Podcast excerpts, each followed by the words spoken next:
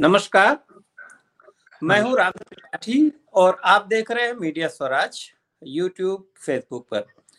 आज मेरे साथ विशेष मेहमान हैं श्री आनंद शर्मा, जो पर्यावरण और मौसम विज्ञान और वो भी विशेष करके हिमालय के मौसम विज्ञान के विशेषज्ञ हैं। और आज बातचीत का जो संदर्भ है वो चमोली में जो ग्लेशियर फटने से इतनी बड़ी तबाही और दुर्घटना हुई, उसको हम समझना चाहते हैं कि आखिर ये ऐसा होता क्यों है।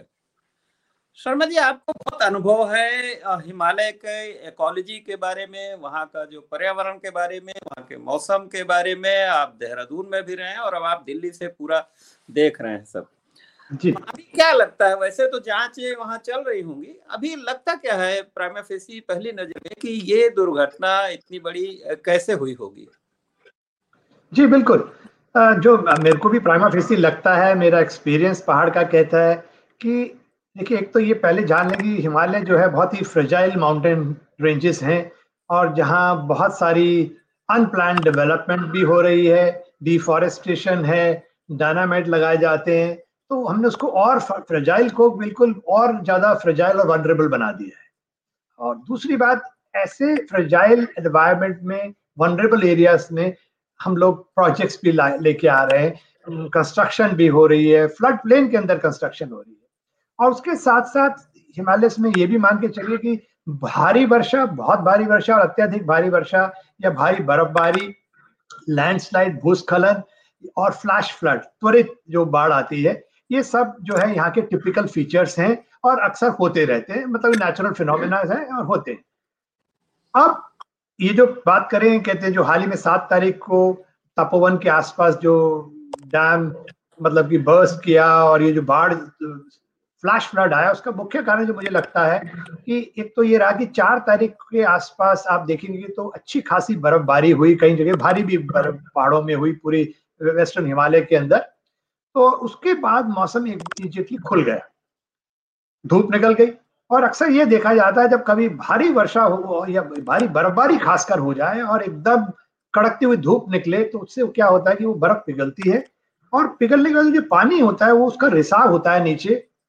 और यदि पहाड़ों में कोई क्रैक्स हो वहां पर, तो उस क्रैक्स में वो पानी जाएगा और ओवरलोडेड तो पहाड़ पहले ही है, अंदर क्रैक्स में भी पानी चला गया, तो वो एक बहुत बड़े भूभाग को मतलब कि काट देता है। और फिर वो ग्रेविटी से वो जो है नीचे की ओर सरकता है और फिर अल्टीमेटली मतलब कि वहां पर आपके नदी में आ जाएगा। और वहां पे भी अक्सर ये देखा जाता है कितने सारे प्रोजेक्ट्स होते हैं, वहां पे डैम बन रहे हैं और मलबा जो है सही तरह से उसका जो है कहते हैं डेब्रिस जो है सही ढंग से उसको मतलब कि जहां डालना चाहिए वहां नहीं डाला जाता, नदी में ही डाल दिया जाता है।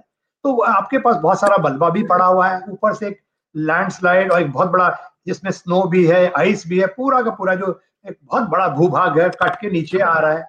और आप समझ सकते हैं उसका मोमेंटम और जो स्लोप इतनी ज्यादा है, तो इतनी तेजी से वो आता है और उसके बाद वो जैसे ही नदी में जा रहा है तो नदी का भाव भी है, तो अपने साथ उसके मोमेंटम है, डेब्रीज है, तो जैसे जैसे वो नीचे की ओर सरकता रहता है तो उसके रास्ते में जो भी आएगा, चाहे वो ब्रिज हो या कोई डैम हो, स्ट्रक्चर्स हो, वो सबको डिस्ट्रॉय कर देता है। उसमें इतनी पावर होता है, इतना मोमेंटम होता है। तो मेरा मानना है कि बेसिकली ये ऐसा वहाँ हुआ है, या मतलब कि चाहे उसको अवलांच कह लीजिए उसके फॉर्म में हो, और ये एक टीला है बड़ा सा जो वहां नीचे दरक के आया, और उसका कारण क्या हो सकता है। इसलिए हम हमेशा ये कहते हैं कि जब कभी भी भारी बर्फबारी हो जाए पहाड़ों में विंटर्स में और उसके बाद इमीडिएटली कड़क धूप निकल जाए, तो उसको एक चेतावनी या उसको एक अलर्ट की तरह लेना चाहिए। और यदि आप संवेदनशील एरिया में हैं या ऐसे एरिया जो मतलब पहले से बिल्डिंग बन चुकी है संवेदनशील, ऐसे में एकदम अलर्ट होके कुछ ना कुछ मतलब कि अनाउंसमेंट्स होने चाहिए, अर्ली वार्निंग होनी चाहिए। अच्छा, क्या इस तरह के जो दुर्घटनाएं होने वाली हैं उनको प्रेडिक्ट किया जा सकता है? क्योंकि आजकल तो इक्विपमेंट बहुत है, सैटेलाइट्स हैं, सब कुछ है, क्या संभव है कि टेक्निकली पॉसिबल है कि इनका पूर्वानुमान लगाया जा सके? देखिए, क्योंकि अब ये पहली बार तो ये जान ले कि ये इस बार जो है कि वैसे तो ये इनडायरेक्टली मौसम से ही जुड़ा फिनोमेना है, मगर यदि हम 7 तारीख की बात करें तो मौसम बिल्कुल खुला हुआ था, धूप खिली थी, तो कोई वैसे डायरेक्ट ऐसा इन्फ्लुएंस नहीं। मगर मैंने जैसे आपको कहा, वो पीछे से लिंक्ड है, बर्फबारी है, धूप खिली, पानी मेल्ट हुआ, मगर क्योंकि ये मौसम विभाग से डायरेक्टली एकदम इसकी अर्ली वार्निंग से नहीं जुड़ा हुआ, उस हिसाब से ये एवलांच वार्निंग से जुड़ा हुआ है, तो snow and avalanche study establishment है वो एवलांच की फोरकास्ट करता है, तो उनको ये देखना पड़ेगा कि, मगर एक और चीज ध्यान रख ले क्योंकि ये ऐसी चीजें होती हैं ये बहुत ही थोड़े से समय के अंदर हो जाती है और टाइम नहीं देती है बिल्कुल। अब मामूली मुझे लगा होगा एकदम थोड़ी देर में ही फिनोमेना हो गया आधे पौने घंटे के अंदर, तो ऐसे में क्या होता है इसको पकड़ पाना। रडार भी हमारे जो रडार, हालांकि अभी हमने हाल ही में एक मुक्तेश्वर में रडार लगा दिया है और एक हमने शिमला में भी रडार लगा दिया, मगर ये चीज उसमें पकड़ में नहीं आएगी, एक तो उसका रेंज में नहीं है और दूसरा क्योंकि ये आकाशीय फिनोमेना नहीं, हमारे तो डॉप्लर रडार है ऊपर को देखेंगे, ये तो लोकल स्तर पे एक मतलब डेवलपमेंट हुई और उसके बाद यह है, और सैटेलाइट भी इसको नहीं पकड़ेगा। अच्छा, ये कुछ आइडिया है कि ये जो जगह है ये गोमुख से कितनी दूर हो सकती है? देखिए उसका मैं एग्जैक्टली नहीं बता पाऊंगा टू बी वेरी फ्रैंक, क्योंकि ये उससे तो काफी दूर है, मगर ये दूसरा उसमें पड़ जाएगी, तो एग्जैक्टली वो मैं नहीं बता पाऊंगा। जी जी जी जी जी। अच्छा, मैं दूसरा इसका पहलू ये है कि अक्सर ये बात होती है चर्चाओं में कि भाई हमारे जो ये हिमालय के पहाड़ हैं, अभी वहाँ के मुख्यमंत्री जी ने भी कहा कि ये शिशु पहाड़ हैं, नए पहाड़ हैं, और खास करके नेपाल का जो रीजन है ये इसमें काफी फ्रेजाइल है। तो पहले वहाँ जो सड़कें वगैरह बनती भी थी, निर्माण था, तो उनका तरीका दूसरा था, उसमें ये डायनामाइट ब्लास्ट नहीं करते थे, वो काट काट के आराम से धीरे से बनाते थे। हमने वहां तक कब्जा किया है तो वो अभी भी काटने के निशान दिखते हैं। तो क्यों डायनामाइट का उपयोग इतना क्यों बढ़ता जा रहा है वहाँ? देखिए मुझे क्या लग रहा है, आप एक और चीज में और ऐड करूंगा इससे पहले, आप ये देखिए जितनी भी सड़कें ब्रिटिशर्स के टाइम पे बनी है जी, वो एक भी सड़क नहीं खराब हुई है। कितनी बार कितनी आपदाएं आ गई, कितनी आपदाएं आ गई, तो उसका मुख्य कारण है एक तो प्रॉपर जियोलॉजिकल सर्वे, यानी कि सड़क कहाँ से जाएगी। आज क्या होता है कि आपने जियोलॉजिकल सर्वे कराया कि यहाँ से ए पॉइंट से बी जाएगी, सी जाएगी, डी, ऐसी होती है, इस गाँव से होती हुई सड़क निकलेगी। पर अब क्या होता है कि वहां के कोई लोकल पॉलिटिशियन आएंगे कि नहीं जी सड़क हमारे गांव से होके जानी है। ओके। वो एरिया संवेदनशील है, फ्रेजाइल है, वहां सड़क नहीं बननी चाहिए, मगर सड़क आपने वहां से निकालनी है क्योंकि आपके पास कुछ और प्रेशर है, अन्य प्रेशर। एक चीज। दूसरी बात है, जैसे आपने कहा कि पहले भी बनाई जाती थी, आपके पास तो डायनामाइट पहले भी लगाया जाता है, ऐसा नहीं है, पर बहुत ही सोच समझ के कितना लगाना है, कैसी जगह पे लगाना है, बहुत इस समय बहुत ज्यादा उपयोग हो गया। एक दूसरी बात यह हो गया कि आज तो दूसरी टेक्नोलॉजी हमारे पास आ गई है, जैसे टनल भी आपको बनाते हैं, आपको विस्फोट करने की जरूरत नहीं है, डायनामाइट लगाने की जरूरत नहीं, टनलिंग मशीन्स आ गई हैं, आप उससे टनलिंग कर सकते हैं, तो वो अवॉइड किया जा सकता है, मेरा ये अपना मानना है। और दूसरा जो है, जब तक हम लोग साइटिंग सबसे बड़ी इंपॉर्टेंट है, कोई भी स्ट्रक्चर डैम बनाने जा रहे हैं या कुछ भी बनाने जा रहे हैं तो उसकी साइटिंग प्रॉपर होनी चाहिए। जैसे आप देख लीजिए पूरे हिमालयस के अंदर ब्रिटिश ने जितने भी बिल्डिंग बनाई है, वो बिल्डिंग 100 साल हो चुकी है, ब्रिटिश ने कहा कि इनकी 100 साल की लाइफ बनाई थी हमने, हो चुकी है, पर आज तक भी एक भी बिल्डिंग नहीं गिरी। बड़े-बड़े अर्थक्वेक आ गए, बड़े-बड़े। अगर वैज्ञानिक ढंग से, वैज्ञानिक और आराम से टाइम लेके किया जाए काम, तो खतरा उतना नहीं है। ये जो राजनीतिक जरूरतों से और बहुत जल्दी में हर चीज होती है, क्योंकि पत्थर लगाना है अपना, तो इसकी वजह से वो भी हो सकता है। और दूसरा उसके साथ साथ क्या है कि मतलब कि ये देखिए आप क्या करते हैं, जैसे मान लीजिए आपने किसी चीज को कंस्ट्रक्शन किया, डैम भी बना रहे हैं, तो वो जो मलबा निकला, पहली बात तो है कि उस मलबे का जो जहां आपने सही जगह पे ही डालना है उसको, और अक्सर क्या देखता है उसको ट्रक में ले जाना पड़ेगा कहीं वगैरह, तो आसपास जहां भी जगह मिले, चाहे नदी मिले, उसी में डाल देते हैं, तो वो अवरोध पैदा करता है, वो प्रॉब्लम क्रिएट करता है। दूसरी बात यह है कि कोई भी प्रोजेक्ट करना है उससे पहले उसका एनवायरमेंट इम्पैक्ट असेसमेंट, वो भी बहुत बढ़िया ढंग से होना चाहिए, मतलब कि ये नहीं लिपा पोती नहीं होनी चाहिए उसके अंदर, बिल्कुल क्लैरिटी आनी चाहिए कि भाई यहाँ बनना है या नहीं बनना है। और ये भी ध्यान रख लीजिए कि जो run of the mill projects होते हैं, run of the river projects होते हैं, वो बिल्कुल नदी के ऊपर ही होते हैं, तो नदी का फ्लो तो आपको पता है, पहाड़ों में कहते हैं फ्लैश फ्लड आते हुए सडनली 20 से 25-50 फुट ऊपर भी पानी जा सकता है, ये तो एक नॉर्मल फीचर है। उसमें बड़े बड़े बोल्डर्स, बड़े बड़े मैंने कहा तो एक जैसे रूम के साइज के, उससे भी बड़े बड़े बोल्डर्स आ जाते हैं, तो आपको ध्यान रखना पड़ेगा कि इतने बड़े बड़े बोल्डर जब आएंगे, पानी का हाइट बढ़ेगी बहुत ज्यादा, तो उसके आगे जो ब्रिज होंगे तो वो सारे टूट जाएंगे। तो कैसे हमारे ब्रिज, किस तरह की टेक्नोलॉजी हो ब्रिज की, उनकी ऊंचाई ज्यादा हो, ये सब चीजें मुझे लगता है पॉसिबल है, टेक्नोलॉजी अवेलेबल है, हमें इस तरह की मतलब की इंफॉर्मेशन अवेलेबल है, तो वो सब मुझे लगता है बनाने से पहले इसमें जरा ज्यादा सोच होना चाहिए, जल्दबाजी नहीं होनी चाहिए। जल्दीबाजी नहीं होनी चाहिए। और दूसरे मुझे लगता है यह है कि देखिए इंडिविजुअल प्रोजेक्ट तो ठीक है, एक मान लीजिए कि इसका उतना इम्पैक्ट होगा, लेकिन बहुत ज्यादा प्रोजेक्ट्स वहाँ हो गए हैं, हम वो दोनों तरफ हो गए हैं, ये भागीरथी वाली घाटी में भी हो गए हैं और अलकनंदा की घाटी में हो गए हैं, और पावर प्रोजेक्ट भी हो रहे हैं, उसके अलावा वो पूरा रोड भी तमाम बन रही है। तो ये भी, इसका भी एक टोटलिटी में भी तो आकलन होना चाहिए ना कि कुल कितना बर्दाश्त कर सकती है वहाँ की इकोनॉमी। आपने ठीक कहा, आपने बिल्कुल ठीक कहा कि हम बम्पर टू बम्पर डैम हो गए, लोगों का ये कहना है बम्पर टू बम्पर। और मगर देखिए एक ये भी ध्यान रखना है हमको कि हमको यदि आगे देश को कहते इकोनॉमिक पावर बनाना है, स्ट्रांग बनाना है, तो हमें डेवलपमेंट भी चाहिए, और डेवलपमेंट के लिए ऊर्जा एनर्जी की बहुत जरूरत है, और पहाड़ में ऊर्जा का एक ही साधन है हाइड्रो पावर, और तो बिल्कुल सही होनी भी चाहिए। पर मेरा यही कहना है कि जो भी प्रोजेक्ट्स आप लाएं, इन्वायरमेंट इम्पैक्ट असेसमेंट उसका करें पूरा कि भाई कितना सिल्ट लोड आता है और रन ऑफ द मिल लगाने में क्या दिक्कतें आती हैं। ये तो हमें सबको मालूम है कि वहां पर भारी, बहुत भारी, अत्यधिक भारी वर्षाएं होती है, लैंडस्लाइड होते हैं, फ्लैश फ्लड होते हैं, तो ऐसे में उनका इम्पैक्ट तो वो तो तोड़फोड़ करेंगे अपने रास्ते में। कि आप उनका देखिए नदी क्या है, नदी अपने जो जिसे कहते हैं अपनी जो उसकी संपदा है या अपनी प्रॉपर्टी है उसको वो प्रोटेक्ट करती है और उसको रिक्लेम भी करती है। कई बार होता है ऐसा कि नदी थोड़ा सा धीरे धीरे चल रही है तो आप आजू बाजू घर बना देते हैं, चाहे वो आप लखनऊ का उदाहरण देख लें, चाहे वो दिल्ली का देख लें, किसी भी देख लें, मतलब कि वो सारे नदी को एनक्रोचमेंट हो रहा है हर जगह पर। तो जब आप नदी में एनक्रोचमेंट करेंगे तो नुकसान। एनक्रोचमेंट तो आनंद शर्मा जी, ये एनक्रोचमेंट तो आप देखिए कि इस समय हरिद्वार और ऋषिकेश में वो सारे आश्रम बन गए हैं बिल्कुल गंगा जी के ऊपर, और उनका जो सारा मलमूत्र भी वहीं जा रहा है। तो आप देखिए पूरा कंक्रीट का जंगल हो गया हरिद्वार ऋषिकेश, जबकि कानून ये है कि फ्लड प्लेन जोन में कोई पक्का कंस्ट्रक्शन नहीं होना चाहिए। बिल्कुल वो अपना इलाका है, करवट बदलती है, नदी इठलाती है, जाती है, उसमें कभी पानी कम होता है, कभी ज्यादा होता है, तो इसका पालन क्यों नहीं हो पाता, एनफोर्समेंट क्यों नहीं हो पाता इन कानूनों का? वही तो है हमारे यहाँ, मुझे लगता है नियम तो सारे हैं, नॉलेज भी है, सब कुछ, शायद उसका कहीं से मतलब बिल्कुल सही कहा आपने। आप वो देख लीजिए कि ऋषिकेश में आप देखेंगे वो शिव जी की मूर्ति नदी के बीच में लगाई गई है,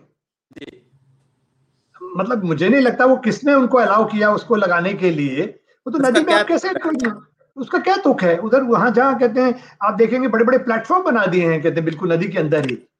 2013 के बाद मैंने देखा वहां जाएगा तो वो पूरा कहते हैं रेत से भरे हुए थे। तो आप नदी को रोकेंगे या नदी के फ्लड प्लेन में कंस्ट्रक्शन। और मैं यहाँ देख रहा हूँ कि आप किसी भी शहर देहरादून में चले जाइए, मतलब 30-40% जो घर ऐसी जगह मिलेंगे आपको कि जो नदी के फ्लड प्लेन में बना दिए गए हैं। कितने बड़े बड़े स्ट्रक्चर्स बना दिए हैं, कॉलेज यूनिवर्सिटीज बना दी गई हैं। तो ये, और जब भी कभी वो ऑल टाइम 24 आवर्स का रिकॉर्ड टूटेगा वर्षा का, जो कि जैसे कि देहरादून में कोई 400 करीब 450 मिलीमीटर वर्षा का है 24 घंटे के अंदर, वो काफी 70-80 साल से नहीं हुई ऐसी वर्षा हो गई जिस दिन, तो बहुत जब भयंकर नुकसान होगा।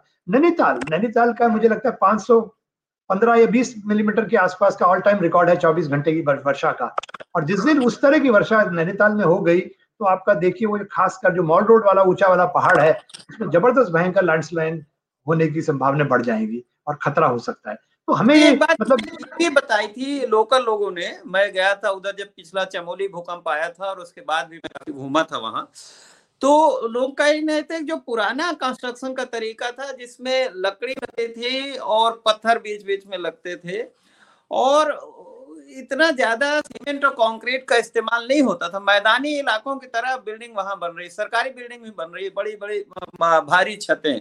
तो ये जो तमाम ये बदला है तरीका, इस पे आपको नहीं लगता कि जो वहाँ परंपरागत तरीका था और जो वहाँ के इकोलॉजी के अनुकूल था वही एनफोर्स करना चाहिए? ये जो मैदानी इलाकों की तरह बिल्डिंग वहाँ नहीं बननी चाहिए, उससे गर्मी भी बढ़ती है, सीमेंट और लोहा और शीशा लगने से गर्मी भी तो बढ़ती है। आपने बिल्कुल ठीक कहा कि आप देखेंगे अभी भी पूरे जाए पहाड़ों में तो नदी से छोटे छोटे पिलर्स उठा दिए गए हैं और उनके ऊपर स्ट्रक्चर्स बना दिए गए हैं, और वो भी ऊपर से छत भी फ्लैट रखी है।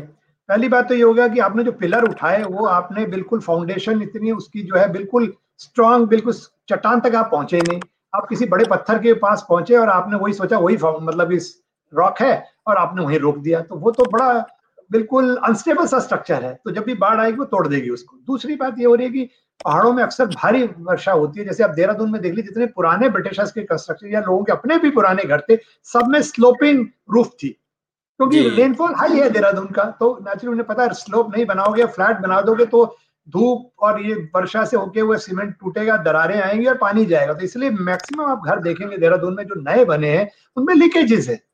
उसका मुख्यतः कारण है कि छत जो है वहां स्लोप ही होनी चाहिए जहां हाई रेनफॉल होता है, और यदि आप फ्लैट बना देंगे तो वो दिक्कत। दूसरी बात, आप बिल्कुल सही, बिल्डिंग बाई लॉस पहले जो बिल्कुल ट्रेडिशनल बनाई गई, अर्थक्वेक बड़े बड़े आ गए, वो ट्रेडिशनल स्ट्रक्चर कुछ नुकसान नहीं हुआ, या लकड़ी के होते थे, लड़की वो गर्मियों में मतलब ठंडे रहेंगे और सर्दियों में गर्म रहते हैं वो लोग।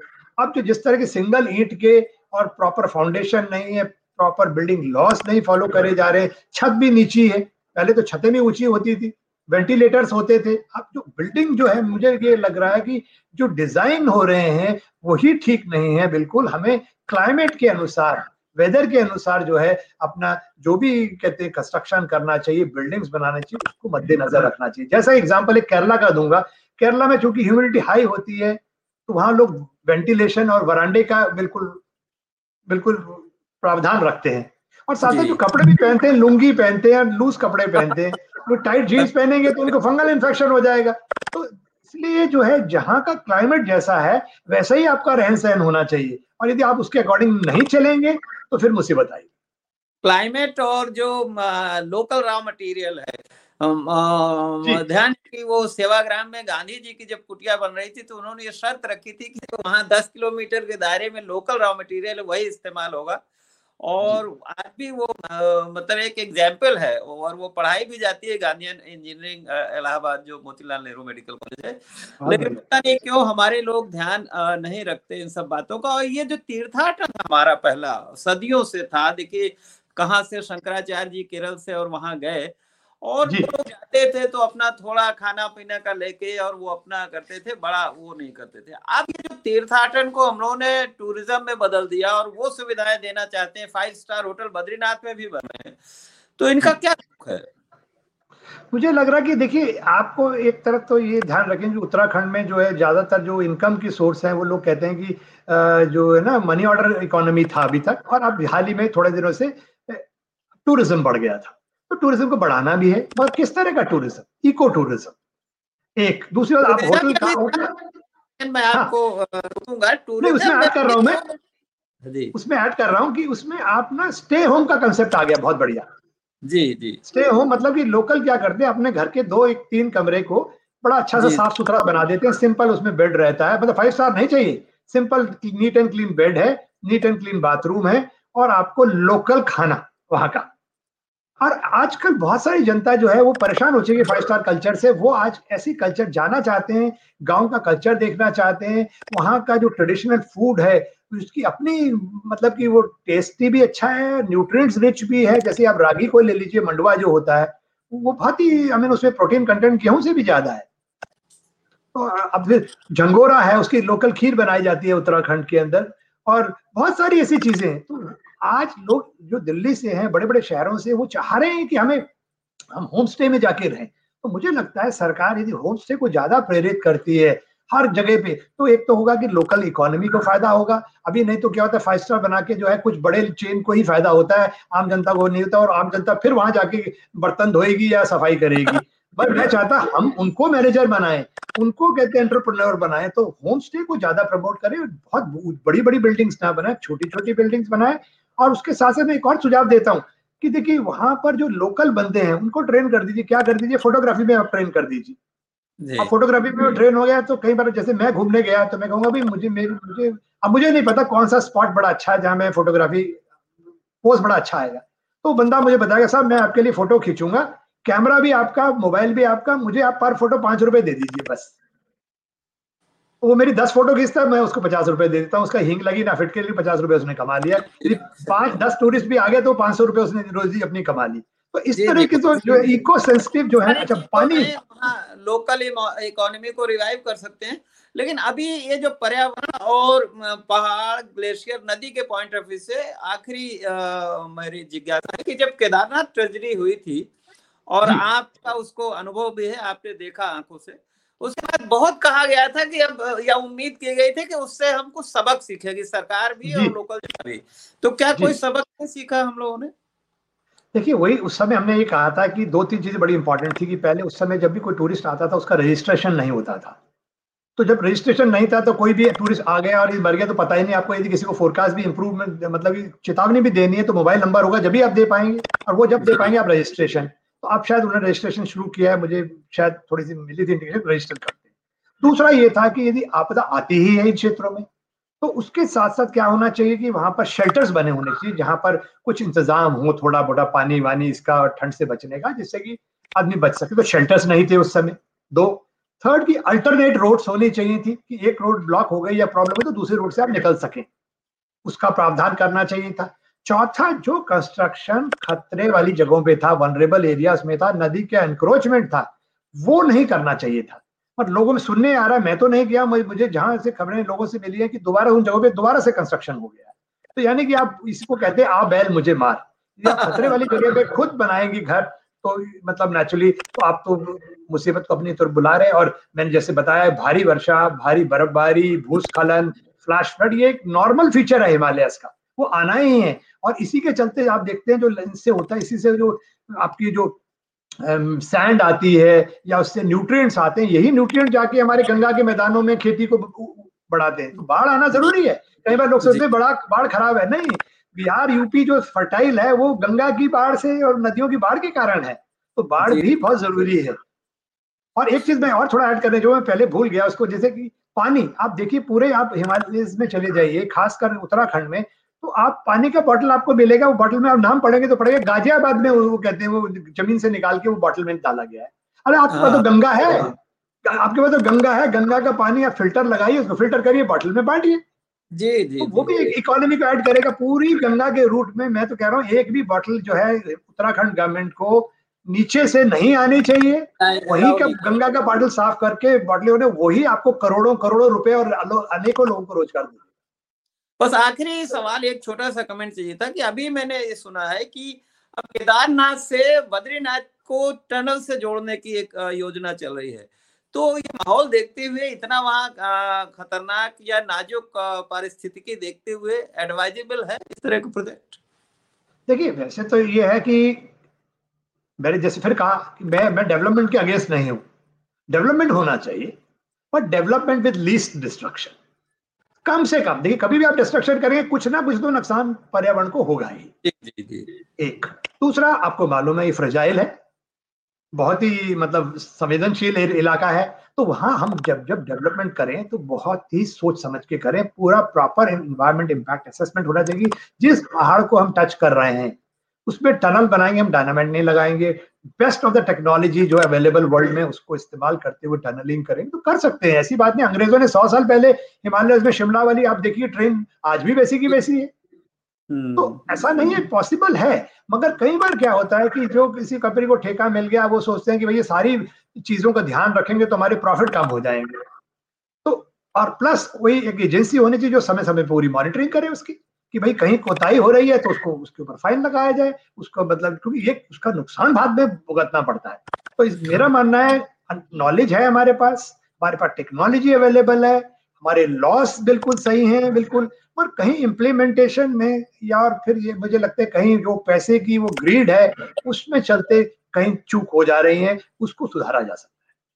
तो क्रियान्वयन में थोड़ा निगरानी में थोड़ा कमजोरी और लालच जो है ये कारण है कि इस तरह की वहाँ हम खुद ही खतरा पैदा कर रहे हैं। अगर एहतियात बरता जाए, साइंटिफिक काम किया जाए तो विकास परियोजनाओं में कोई दिक्कत नहीं है, बस ध्यान ये रखना है कि विकास के साथ साथ हम विनाश के बीज वहाँ न बोए। बहुत बहुत धन्यवाद आपका। ऐड करना चाहूंगा एक, फिर लास्ट में एक ऐड करना चाहूंगा, विकास ऐसा हो जो विनाश से बचाए, विकास ऐसा ना हो जो खुद विनाश बन जाए। जी, बहुत बहुत धन्यवाद, बहुत बहुत धन्यवाद, नमस्कार।